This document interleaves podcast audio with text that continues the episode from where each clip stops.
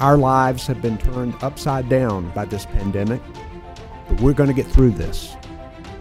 No peace! No justice! No peace! Breonna Taylor! Breonna Taylor! We're going to know how to be resilient and how to bounce back and how to adapt to whatever life is going to throw at us. Let's use this as an opportunity to create a system that's better than the one that we've been in for so long. We're just trying to think outside of the box for a tough time like this. You can't get this wrong because it's never been done before. All you can do is try. You make a mistake, you fix the mistake, you move forward. That's where we are. There's an opportunity here to change how we do education. So, how do we change education? That big question doesn't have easy answers. But now's the time to dig in, to listen to each other, and to work on solutions. Because the decisions we are making right now are already determining our future. Plug into GA's new podcast, Bright Future Start Now. We'll talk with real change makers about real issues. And we need you to be a part of the conversation. Hi, I'm Deena Hayes Greene. I'm the managing director and co founder of the Racial Equity Institute and also serve as chair of the Board of Education uh, in Guilford County. I've been on the school board since 2002. And I'm Skip Alston, president and owner of the Alston Realty Group here in Greensboro. I also uh, serve as chairman of the Guilford County Board of Commissioners. And I've been on the board for a total of 24 years. And I'm Kevin Gray, president of the Weaver Foundation and host for this episode. Dean and Skip, thank you for taking time out of your busy schedules to be here. I think you'll both agree that this is a pivotal time in Guilford County. There are things to be optimistic about. In November 2020, we passed a much needed $300 million bond for school facilities. We've made great progress in combating the pandemic. There's a growing trend of folks moving back into mid-sized cities like Greensboro and High Point, thereby lifting our tax base. And yet there are persistent challenges. We still see deeply entrenched racial inequities in our community and divisive politics across the country that can make moving forward together seem very daunting. So let's talk about some of this. Well, thank you for having us, Kevin. It's nice to be here with you, especially nice to be here with Commissioner Alston. I like to say he's why I'm here. He came to me almost 20 years ago and said, We need you to run for school board. Best choice I ever made. And uh, and I did. And I didn't know what I was doing, but he uh, literally walked me down to the Board of Elections, got me signed up, helped me put together a campaign team, went door to door, and been here ever since. and our community is a whole lot better off because of that decision made to run for the school board. Thank you. That's pretty cool. That's pretty cool. We're good to hear that.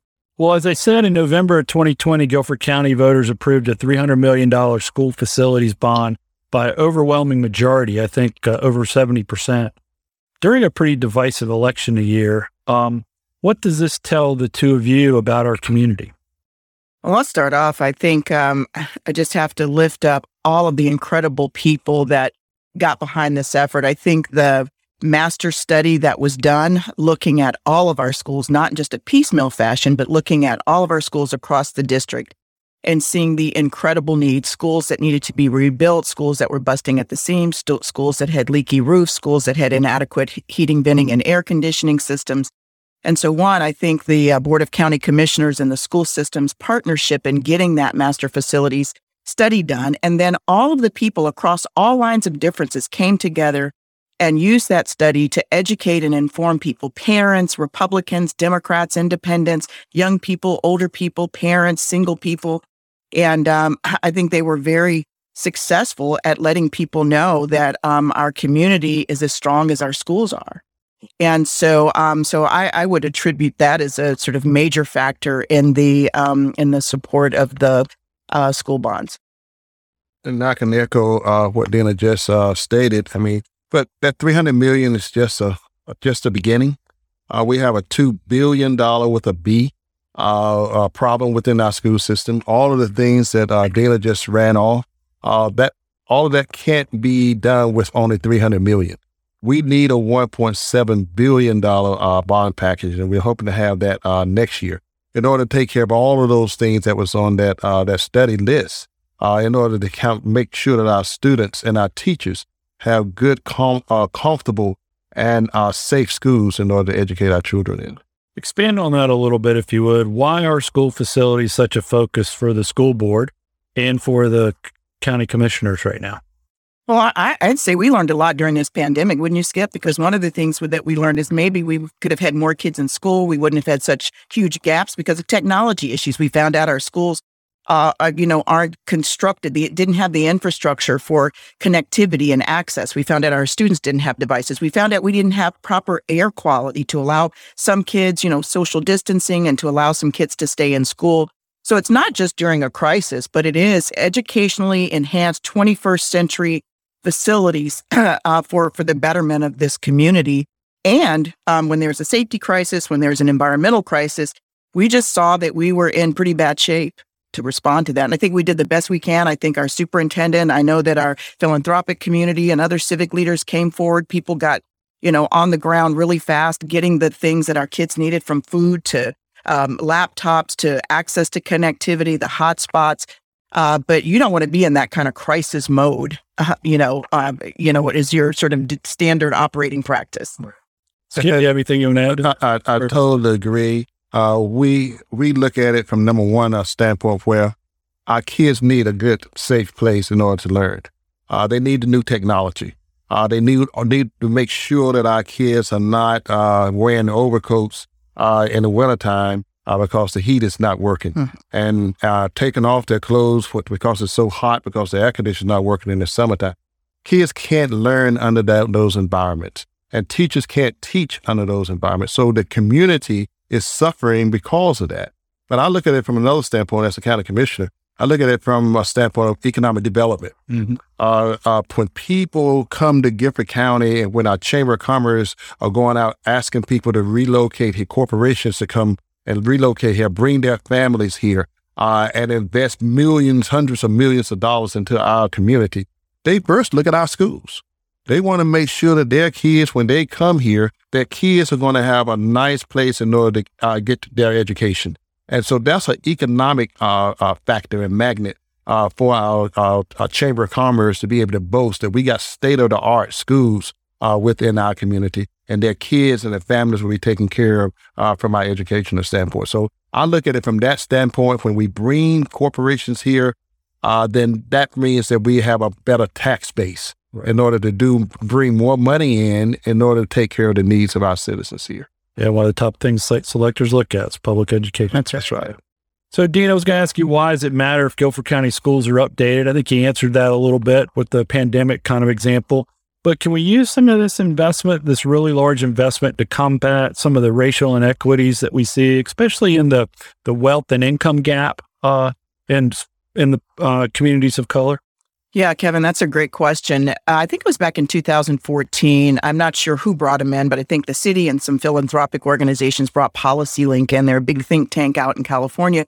They came in and did an equitable growth profile of the triad, which included like 12 counties and, and uh, of course, including Guilford, High Point, um, and said that our GDP would have been $9.5 billion higher had we closed racial inequities just in wages, just in income. And so uh, it is a complex situation that is not just one thing because wealth and inequity, uh, wealth and poverty occur across generations. It's a complex um, arrangement of of housing and and job opportunities and educational deficits and health issues and environmental issues. There's just so many things. Schools are a part of that. Um, so schools can do things that can absolutely impact children's educational experience. Is it adequate to address a glacial wealth and income inequity? Absolutely not. That is a um, a, a big problem that is going to require seismic interventions in a cross systems way. Well, many of us in this community and around the country have committed ourselves to work on understanding the history of race in America and its in- impact and uh, to do something about it. So, to bring listeners into this work, I'd like to ask both of you what's racial equity mean to you? How do you define that? Um, and it's kind of a three part question, but why is it important to talk about this as we point Guilford County towards the future? Well, Guilford County has our history like the United States has its history. And if we look back, we can see that we had a, a beginning that was based on inequities. You know, who who could live here, who could learn here, who could uh, buy a house here, who could own who here, who could work in certain places, certain industries, and certain sectors. And um, so the the things that we have, the inequities that we have today, and they exist. You know, Cone Health and the Guilford County Department of Public Health deals with health inequities all along the health spectrum. There are inequities between maternal and child health, diabetes, um, you know, cancer, and those are not just attributed to individual causes, you know, individual behavior, individual issues. The educational system has inequities across the educational spectrum. Uh, when we're looking at labor and employment, so inequity exists in all of our systems. And so it is going to require this county to one, reckon with our past to see that our past set things, our past set things up that we're struggling with today. These, the issues around, um, you know, where you could live. You know, the, by the 1970s, the majority of Black residents in this city lived in the Southeast quadrant. What is the poorest area where co- poverty is most concentrated? racially the southeast quadrant. That had to do with decisions made a long time ago that you couldn't live in Irving Park. They had racially restrictive covenants that said if you're not white, you can't live here. You can't live in Fisher Park. You can't live in College Hill. And so where people lived um, attributed to the schools, what kind of conditions the schools were in, what kind of businesses came. So again, these issues are historical and they're structural. And so racial equity is, is one, we acknowledge the role that the past has played in creating the present. Two, we address that and then we put things in place so that your outcomes and experiences are not determined by your race. Today, race is a primary indicator of your outcome in life. And so, um, so it's, it's not just, just getting along and the fact that we stopped discriminating. When you stop discriminating doesn't mean you addressed the damage that was done for the centuries that you discriminated. How would you answer the question around the issue of Guilford County and our civility? And we've always had this wonderful history of equity in our community with the Underground Railroad, the Quakers, Civil Rights Museum. Um, and so some people would say, you know, it's not as bad as other places, perhaps. So I'm just curious what your reaction is to that. Yeah, I don't know if we have a history of you know, prioritizing or valuing equity, I do think we have a history of resistance to the inequity. I think we can look at the Underground Railroad, we can look at the sit-in movement, we can look at um, there's just so many people, you know, uh, William Windsor. There's so many people that are no longer with us that we don't even know about that did, uh, you know, faced all kinds of of obstacles and challenges so that we could be here today. Um, and I think we we want to continue to build on that energy and that vision and that commitment to that kind of work. Um, and I, I, I think we have a, the foundation to do that. We just have to continue to build the will. I I think that we have a, a climate and an environment now that is frightening to some people because I think the people that want fairness and equity and justice, there's a it looks different. You have a multiracial, multi generational, um, you know, collective of people that are willing to sit at the table and have the conversation. And um, and I'm I'm proud of that, and I want to plug into that. We have a lot of work to do, as you said, you know. But um, but I think that is um, uh, that's a, a change that is the result of uh, of a lot of work that's been done over decades. Yeah. And there's still some division uh, within our community that we have to address. And some of us want to address it, and some of us run away from addressing it and I uh, want to keep on pushing it into uh, tomorrow and next year. We'll talk about it later. But until we have some real, true, heartfelt uh, discussions about race, and everybody stay at the table and don't get up from the table and be frustrated, uh, then that's the only time we're going to try to that healing process uh, is going to start. Uh, and we have not gotten to that point yet, even here in Guilford County. Gotcha. I think you guys kind of answered this one, but I'll ask it anyway. So, in your roles of elect as elected officials, you see firsthand the divisive place our country finds itself right now. Rumors spread like wildfire across social media, taken as fact, dangerous personal attacks made on those with different ideas. Seen that recently with the superintendent. Um, not that she had a different idea, but certainly uh, threats made to her. Seems like there's mostly yelling and little listening. How can we get beyond that uh, here in our community in Guilford County? Yeah, I think we've we've touched on that already, but I would say, Kevin, that um, the um, the strategy to keep things in place has been a part of this arrangement since the you know, colonial times. You know, when when kid, kidnapped and enslaved Africans, um, Native American people, and white indentured servants started to see that they were all suffering under the same conditions and for the same reasons, and started to get together, you know, and burn down Jamestown, Virginia. That was that's what Bacon's rebellion was all about.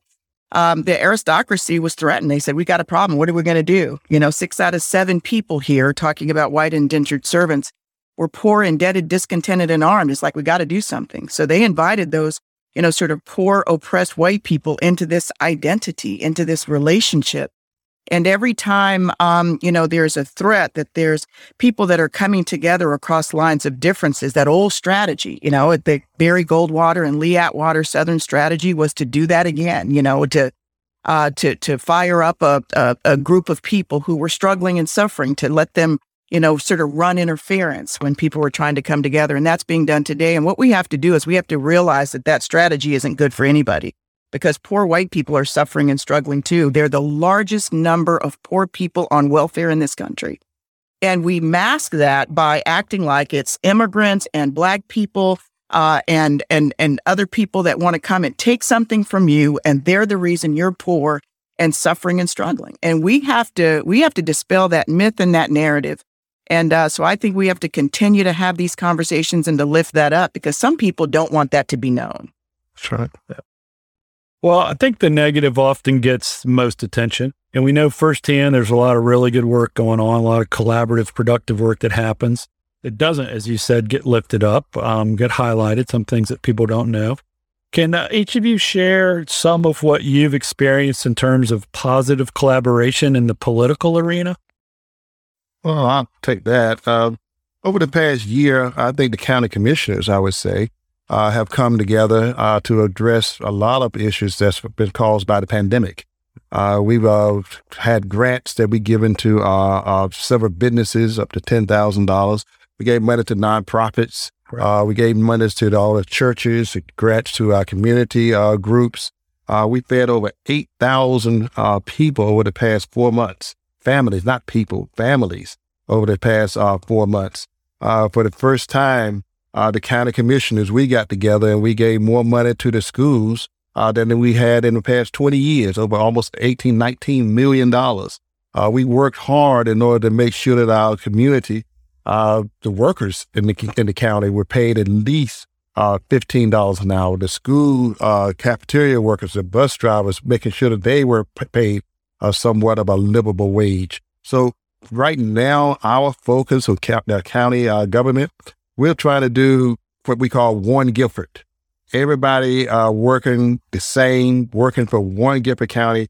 Do you know where some things you've seen uh, positive collaborations in the political arena? Yeah, I, th- I think Skip is just a, a, wonderful model of that very thing. He always says, I don't have any permanent friends or permanent enemies, just permanent interests. So a lot of people hang around with Skip. No, that's his, his tagline. And uh, I think the minute, um, you know, we had a shift in the county commissioner, you know, Skip didn't turn it upside down and say, I'm going to I'm going to do things our way now. Immediately has tried to, um, you know, make sure that there was political representation on committees. Has reached out to us on the school uh, school board and wanted us to collaborate and work collectively together with the county. And um, and we have to. You know, we've got three municipalities here. We've got other sectors uh, and other systems, and this fragmentation really keeps us at a real disadvantage. And so I think uh, Dr. Contreras and I have been um, talking to some of the council members because our municipalities overlap. And uh, the decisions that we make aren't just a decision that affects the school system alone. It affects communities, neighborhoods, health and wellness. It just uh, intersects in all of those different areas. And so, um, so I there could be a whole lot more. And um, you know, as our political landscape changes, I hope that when different parties are in office that we try to do less of the partisan um, you know decision making that we've done and and try to think a little different. That's a challenge though. Yes no doubt about it. And one recent really positive collaboration between your two organizations was the facilities study. Absolutely. I, mean, I thought that really really went well from um, some of the firsthand knowledge that i had of that. So well what makes you proud um, dana to be a resident of guilford county uh, well, it's where I live. And um, I feel like um, I don't want to be anywhere I don't like. And so this is this is my community and I've learned and grown to love and care about the people and the history and the communities and the challenges here. And uh, there's a lot to build on. There's a lot to work on. I've been a part of the the International Civil Rights Center and Museum since 1994. Uh, when uh, I was the first coordinator for that project, we were we had our office over in the First Citizens Building, and I was still operating. It was still open. And I know when um, when Woolworth announced they were closing their retail stores, and the bank owned the building, and they were going to demolish that building for a parking lot. And I met Skip and Earl through uh, Ted Mangum's relay program uh, that his son was interning with, and so uh, I met them and they were just like, there's Skip was president of the state NAACP and said, there's no way you're going to demolish that building. We'll have every black person in Greensboro lay down in front of your bulldozer. So, um, so I'm proud of that, you know, and today it's the thing that everybody said it wouldn't be. Right. So I'm proud of that. Skip, how about yourself? What makes you proud to be a, other than your son working for? well, I mean, I've been here uh, for 42 years now. I came here uh, when I was 22 uh, to get married, and um, and I've been here ever since. I'm, I'm originally from Durham, uh, which is a very progressive uh, town, also. Uh, but Greensboro has given me opportunities. I've had my business now. I started my business when I was 25, uh, so I've had my real estate business for 39 years. Uh, so I have my company with my employees. I have 16 employees, full time employees that work for me. five brokers that work for me. So I'm entrenched uh, into the community. And then when I get an opportunity to meet people who have made history, uh, like Prince Graves and uh, George Simkins and Herman Giss and all of those folks who have paved the way for me mm-hmm. uh, to be able to be to do some of the things that I've done, even from a business standpoint and from a political standpoint. That just didn't happen. A young man, young black man coming from the, the ghettos of Durham, uh, to be able to come up here now and been uh, been a great part of the influence uh, in one of the third largest uh, cities in the state. What do you struggle with most with Guilford County? And let's reverse the order. We'll we'll go with you first this time. Uh, uh, changing attitudes. people have to accept change or want to change. sometimes it gets hard. You get frustrated over the fact that don't people see this as being the right thing to do? Uh, instead of fighting against change. They say the only person that like change is a wet baby. Uh, so we have to uh, learn how to accept change and work with change and even build on that change and not be fearful of it. Yeah, I like that, Skip. I think, you know, that's uh, Bryan Stevenson, who's a world renowned human rights lawyer you know, says we have to be willing to be uncomfortable, right? The, the, the, wet baby's not willing to be uncomfortable anymore, but I think we've we've gotten comfortable with the way that things are. And I um, I was looking at um, a document from 1957 about my neighborhood, and uh, had three major issues. It had tuberculosis, um, public safety, and sexually transmitted diseases were the big issues. And so the Redevelopment Commission was making some recommendations, and the recommendations were you know, buy the land and then sell it to private developers. Public housing was uh, was one of the answers or remedies, and code enforcement. And um, you know, I've been in that community. I bought my house from from Commissioner Alston. Uh, we're we're all intertwined here. Uh, Twenty years ago in this neighborhood, and um, all you have to do is change the date, Kevin. It's the same problems. We have health issues. We have public safety issues. And it's really because of the decisions that the Redevelopment Commission made in 1957. But what's, I think what, what I struggle with with Guilford County, and this probably isn't just unique to Guilford County, is that the new people don't know that's been done 70, 80 years ago. And we're still prescribing the same thing. We say how you diagnose a problem determines how you treat it. And, um, you know, and, and and after the Supreme Court came down with the 1954 Brown decision, I think um, Benjamin Smith was our superintendent at the time. And I read that he was one of the first superintendents in the South to say loudly, to publicly announce that we would be in full compliance with Brown. And he went to the Lineberries and he went to other people that helped him. And they went to the civic leaders, and we just said no. You know, we came up with the Pearsall plan. We tried to figure out every way around that to say we don't want our kids learning beside Black children. And I don't think we have um, interrogated that to say what is what it because I think there's something about that that's still here. I see it all the time when we're getting ready to redistrict. You know, where your kids are going to go to school today, that sentiment is still there. Right, right. So I struggle with that culture that, um, you know, and that change that has been not only difficult, but the resistance, resistance to that change, um, you know, manifest um, in people making decisions that they don't want to be around certain children and certain people. Right. Uh, I think your point that it's probably not unique to Guilford right. is well taken. Well, well, we have listeners of the GEA podcast that want to be engaged. They want to make a difference. We see this in the organization all the time. What advice do you have for them about ways to get into the arena, if you will, and join the work or deepen their current involvement in the community? So I would say get involved with the um, schools.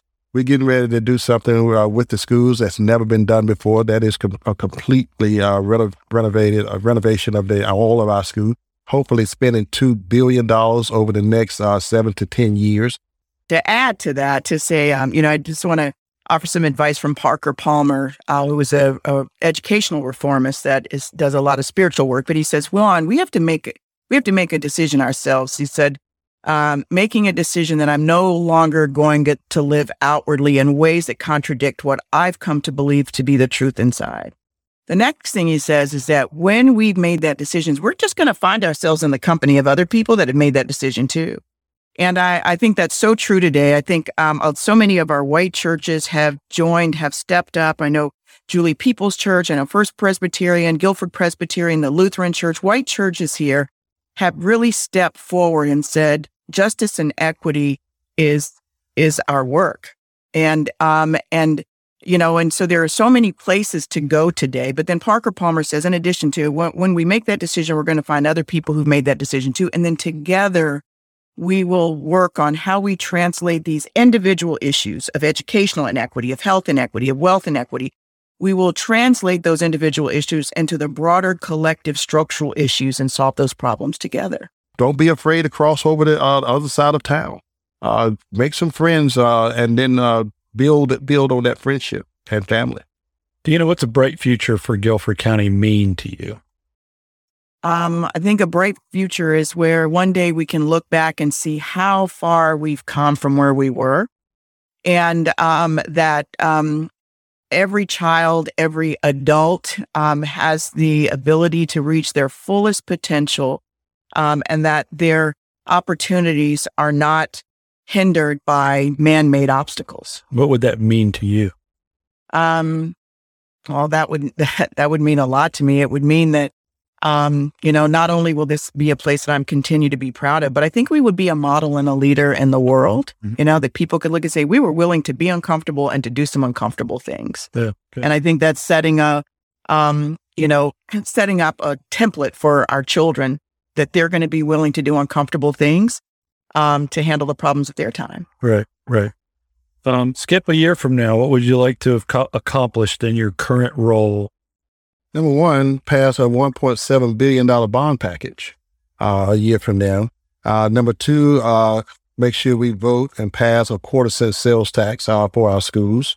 Um, making sure that we unite as one uh, County, uh, that we're talking to each other, we're working with, with each other, and we put aside uh, partisan politics mm-hmm. and think about the people instead of the party. Do you know a year from now, what, what does it look like for you? Oh, yeah. I, I think, um, you know, as Skip said, it's just um, disheartening to ride under, you know, on Murrow Boulevard and look up at the overpass and see mattresses and, um, you know, and bags of clothes or whatever it is that's up there. Um, and so that the the quality of life um, for people who, um, you know, just everybody in our society, again, has improved.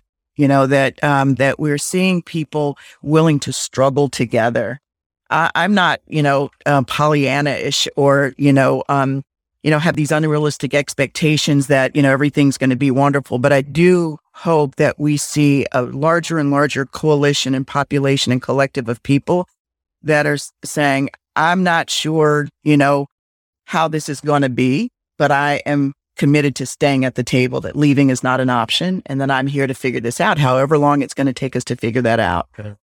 Well, uh, I really appreciate um, being asked to to help out on this today. It's an honor to spend time with both of you all. And I've gotten to spend a lot of time with Deena recently on some trainings, and it's just always nice to, to talk to you.